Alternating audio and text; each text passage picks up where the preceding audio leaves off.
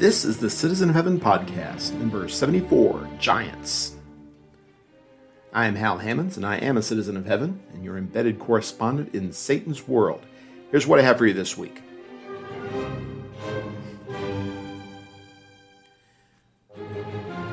I've been preaching about the Nephilim. Greatness in this life is usually incompatible with greatness in the eyes of God.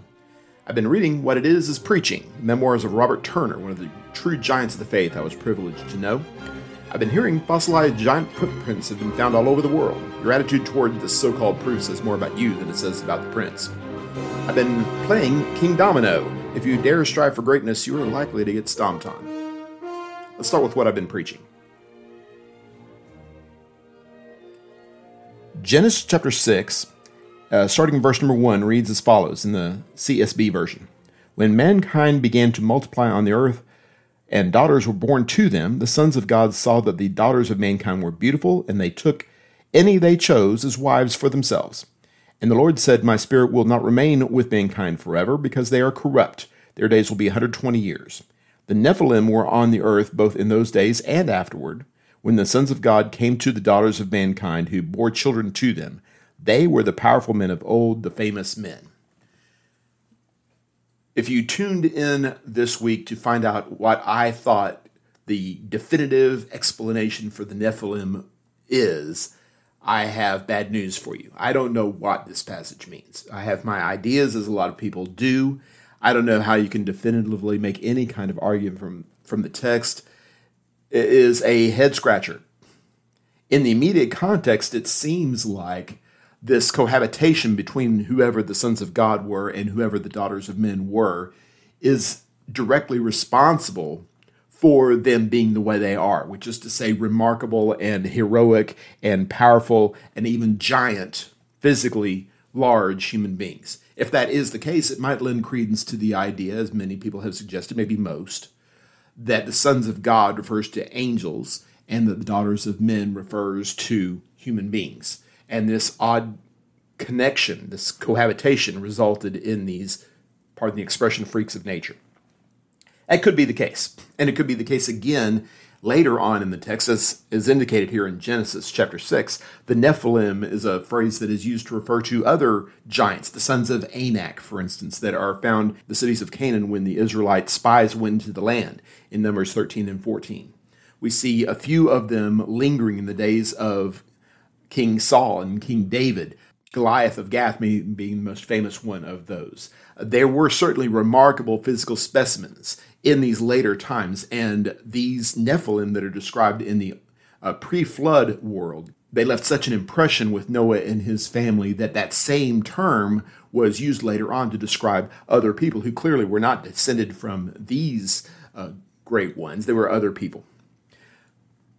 Other people have suggested this is simply sons of God using being used the way it normally is in the text, referring to holy human beings, and that they corrupted themselves with daughters of men, which in the context would seem to indicate people not who were just human, but rather who had followed after the ways of men, righteous people and unrighteous people coming together. That doesn't seem to explain the greatness of the Nephilim, but it fits in very well with the overall context of the Bible. I'm not going to take a firm position either way. You can take whichever position you like. The point is this that regardless of which road you want to take, what we find is a connection between holiness and unholiness. We find a connection with the things of God versus the things of the devil, if you will, or the things of men, if you prefer. That this connection of holy and unholy resulted in what would appear on the surface to be a remarkable and a positive thing. We want to be physically imposing. We want to be able to play professional basketball or in, or accomplish some great thing in a physical way, and, and more is better in this way. And as far as carnal things go, I suppose that's probably true. But is bigger actually better? Is it better to be impressive in worldly ways? Is it better to be impressive in physical stature, the normal ways of measuring things? Is that really preferable? Well, it doesn't have to be a bad thing necessarily, but the Bible clearly indicates that it is not inherently a good thing. You see in, in the early chapters of Genesis, you see the line of Cain. Cain uh, was with his wife, and there's another discussion about that, where, what exactly that means. But nevertheless, he had children and grandchildren and great grandchildren. And you start seeing a list of people the first metal worker, the first wholesale worker of flocks and herds, the first, the one who invented music. Wouldn't you be, wouldn't you love to be the person who invented music? All of these great ones of human society came from Cain's side. And there's no indication whatsoever anywhere in the text that anybody descended from Cain had any regard for serving God, it's said in the days of Seth that people began to call on the name of the Lord there at the end of chapter 4 in Genesis. And the implication is that Seth is a part of that, that he is going in that direction. He's going in a spiritual direction, and Cain, his older brother, is going in a carnal direction. And if you put your emphasis on carnal things, on physical things, things that can be measured, things that can be weighed, clearly you're going to have a built in advantage in those areas. Why wouldn't you? It, that's the way it ought to work out. The one who emphasizes running fast more than the person who doesn't emphasize running fast is more likely to win a gold medal for running fast. But if that is not our priority, if that's not what we want out of life, if we want spiritual things, we're probably going to be disappointed in carnal things. We're not going to become giants in the world. Is that a bad thing? And the Bible over and over again says, no, that is not a bad thing. That's a good thing.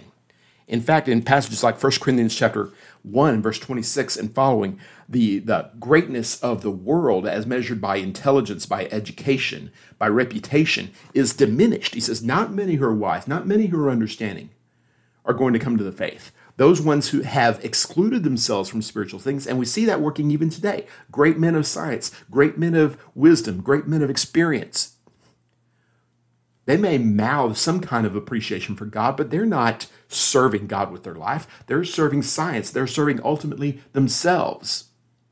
That's not going to accomplish spiritual purposes. Let's not be discouraged when we find that the world is valuing the things that the world values carnal things, giant things.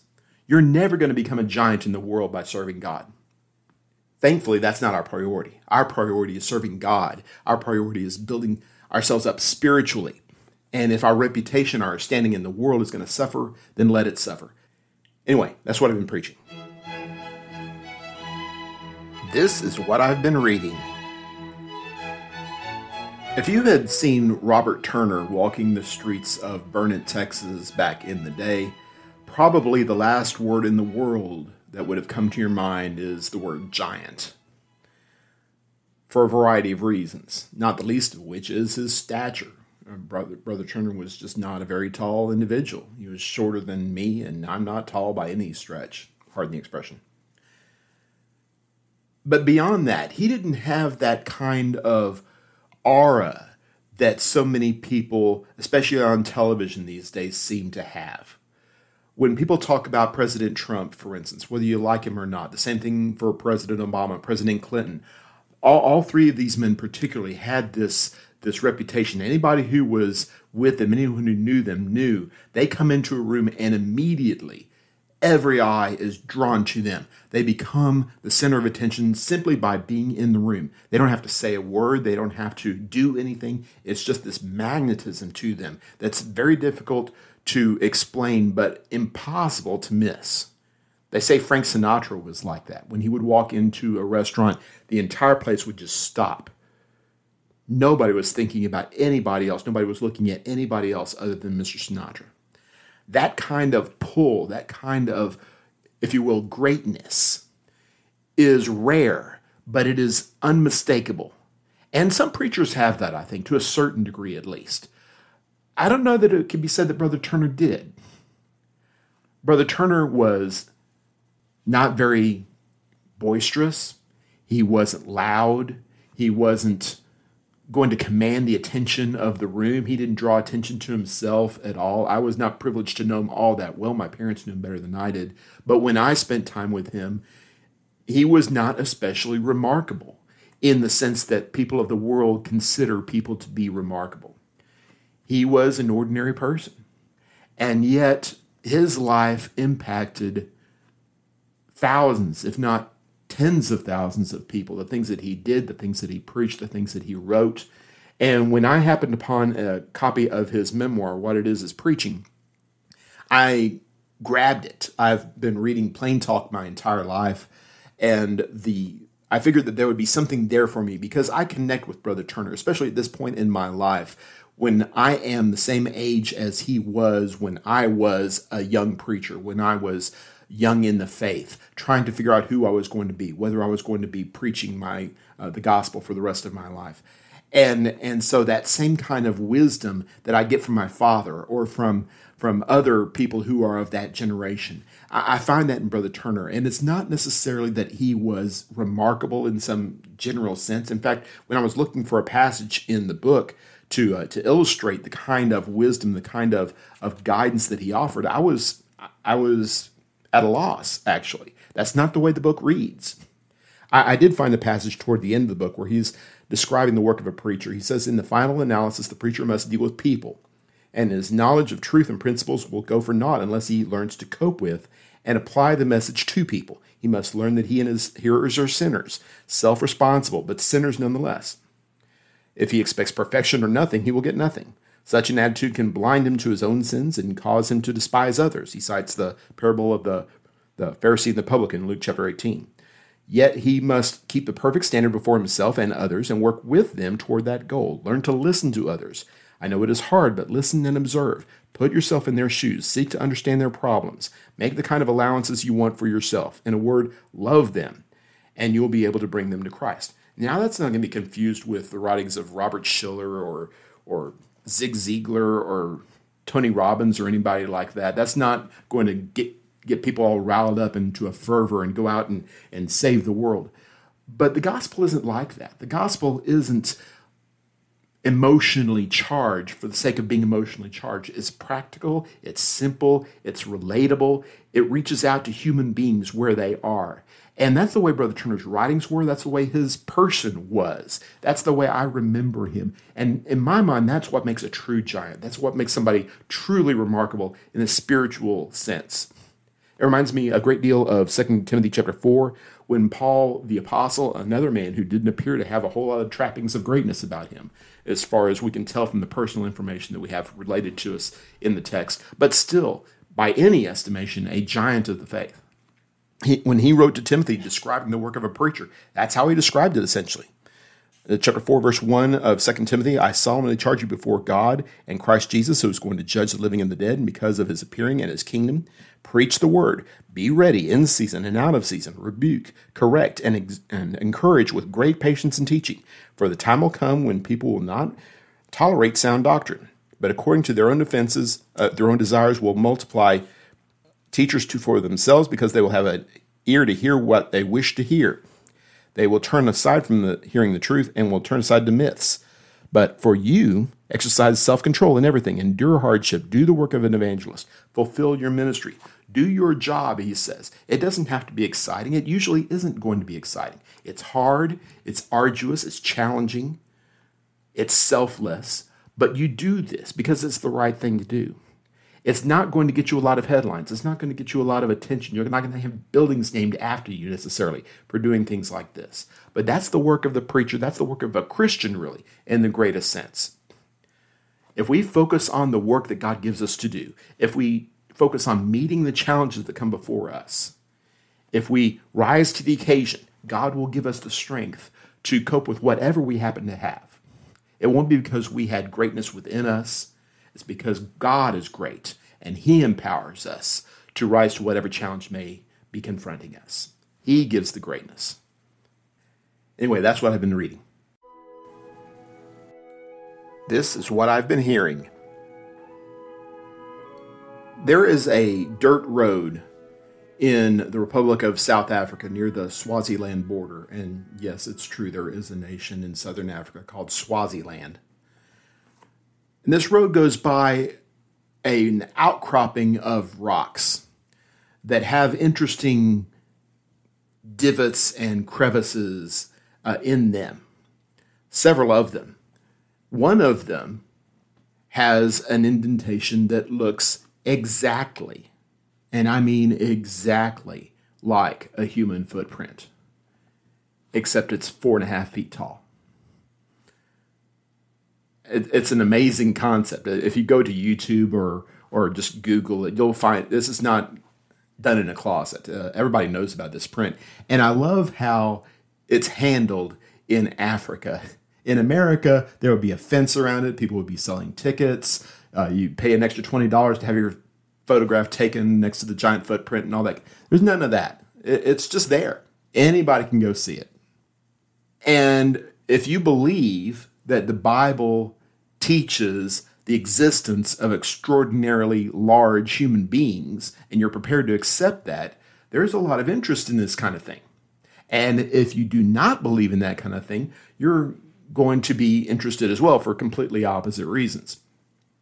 And that's why I bring it up in this context here, because it, it gives you a couple of extreme approaches to the Bible in general and certain Bible facts in particular. There are going to be some people who will believe anything because it supports their notion of what the Bible teaches. And the Bible has been dismissed and ridiculed and and criticized for centuries. And over and over again, the Bible has been proved right. And people of faith, people like me, like my parents and grandparents, have been able to push out their chests and say, Yes, we told you the Bible has been proved accurate, at least in this particular instance, and your criticism was invalid. And there are other people who have equally firm predispositions, except in the opposite direction. And they are determined to reject anything that does not conform with their view of science, their view of the world. That particularly has application toward Bible events that don't correspond with the, the scientific method, etc. But in a broader sense as well. And they see something that might be used as evidence for something that they oppose, whether it's Bible related or not, and they will automatically reject it. This is an impossible thing. There is no such thing as a 25 foot human being and therefore there is no such thing as a four and a half foot footprint, and therefore this is fake. And that's all there is to it. And what you have basically is the same attitude toward this fact, this undeniable fact, from two different opposition points of view. It either could not possibly be true, or it absolutely has to be true. And there is, believe it or not, a middle ground. There is opportunity for investigation. Is it possibly true? Well, the Bible teaches that there were giants, and I believe the Bible, so at least I'm open to the idea. Is it not true? Well, I don't know. There is fakery in the world. There is weird coincidence in the world. No question about that. And this this rock is ha, has some problems. Not the least of which is it's standing upright. That's kind of weird in the first place. Footprints are generally horizontal. And it's also made out of granite, and that uh, especially is a problem because when you make a footprint in sand that's going to eventually turn into sandstone, that makes sense. But when granite is not yet formed, we call it lava. And if you step into lava, you're not going to make a fossil, you're going to make a cripple. That's the way that these things work. It seems highly, highly unlikely that this is a genuine footprint. It's probably just a coincidence. And there are many, many others out there.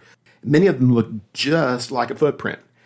And I fear that this kind of so called evidence brings out the worst in people, that we feel compelled to accept it because it supports our point of view or reject it because it refutes our point of view. And there is a place for examining things. And if we use fakery as evidence for anything, especially with regard to Bible things, if we use something that is obviously fake or certainly appears to be fake, we're not doing the cause of Christ any, any favors.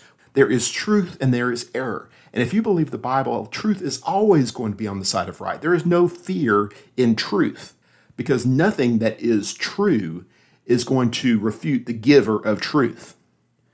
The Bible tells us to do exactly the opposite over and over again, whether it's a testimony or the spoken word or the written word. We're told to examine everything carefully and hold fast to that which is good especially in a moral context, but in a truth telling context also. In 1 Thessalonians 5, verse 21, we can also talk about the Bereans in Acts 17 11, who examined the scriptures carefully to see if those things were so that Paul and Barnabas were, were talking about. Paul being an apostle, by the way.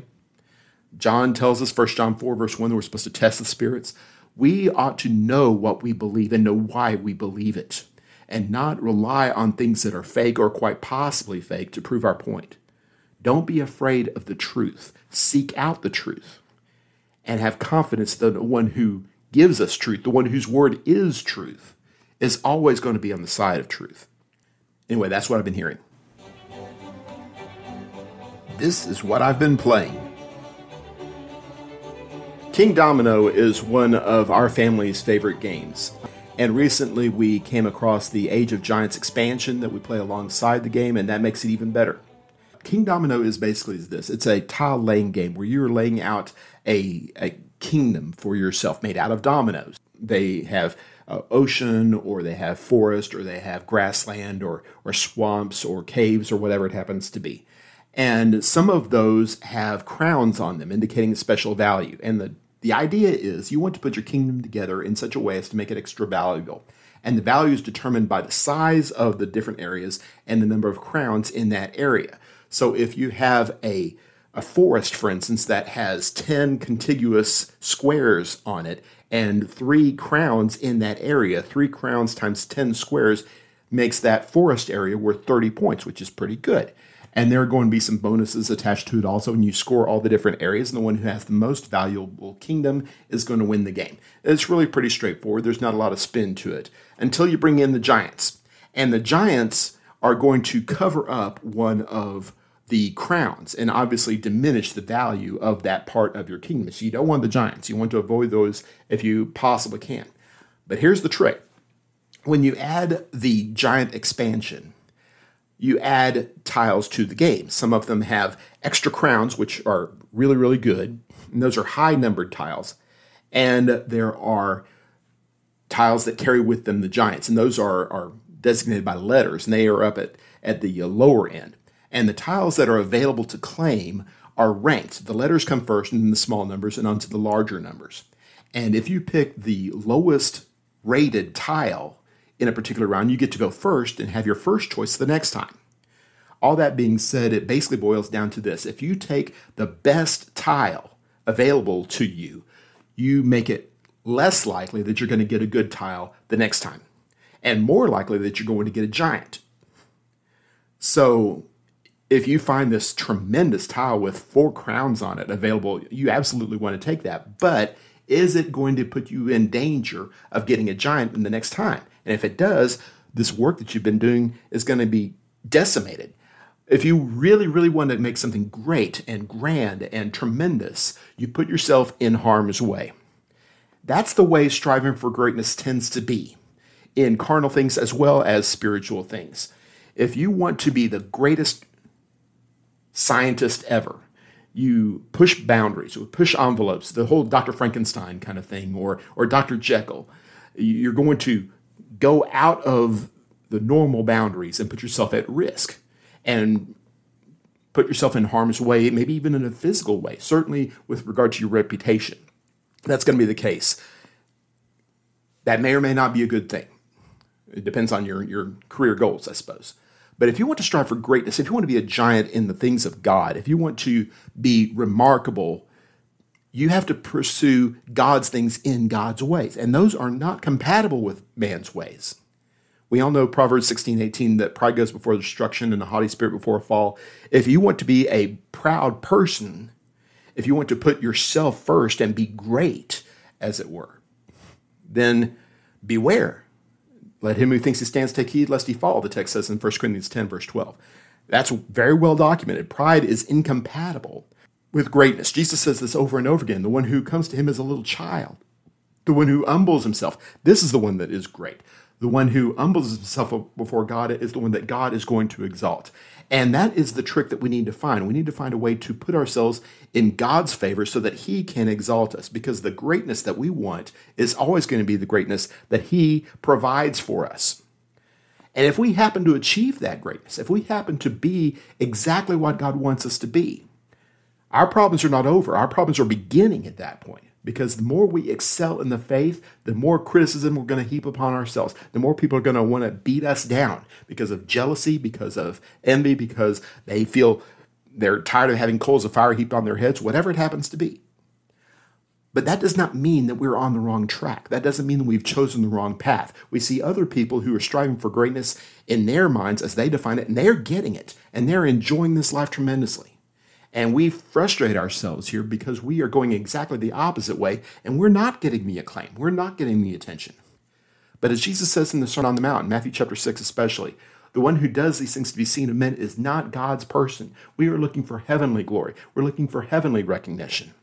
That's the way that we're truly going to be exalted. That's the glory that we want.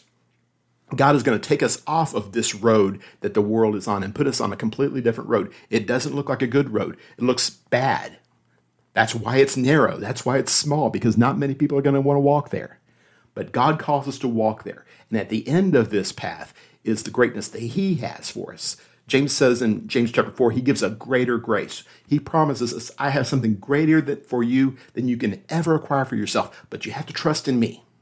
Strive for my kind of greatness, and you will be exalted. That is the promise that God Himself gives us. Anyway, that's what I've been playing. Thank you for listening to the Citizen of Heaven podcast. Please don't forget to subscribe if you have not already. Shares, ratings, comments, and questions are always welcome. Feel free to reach out to me on social media with any questions or suggestions, and watch my YouTube channel and my website, www.halhammonds.com, for articles, sermons, and notifications regarding other content. Until next time, be strong and courageous, fight the good fight of faith, and do all things in the name of the Lord Jesus. This is Hal Hammonds, the citizen of heaven, signing off.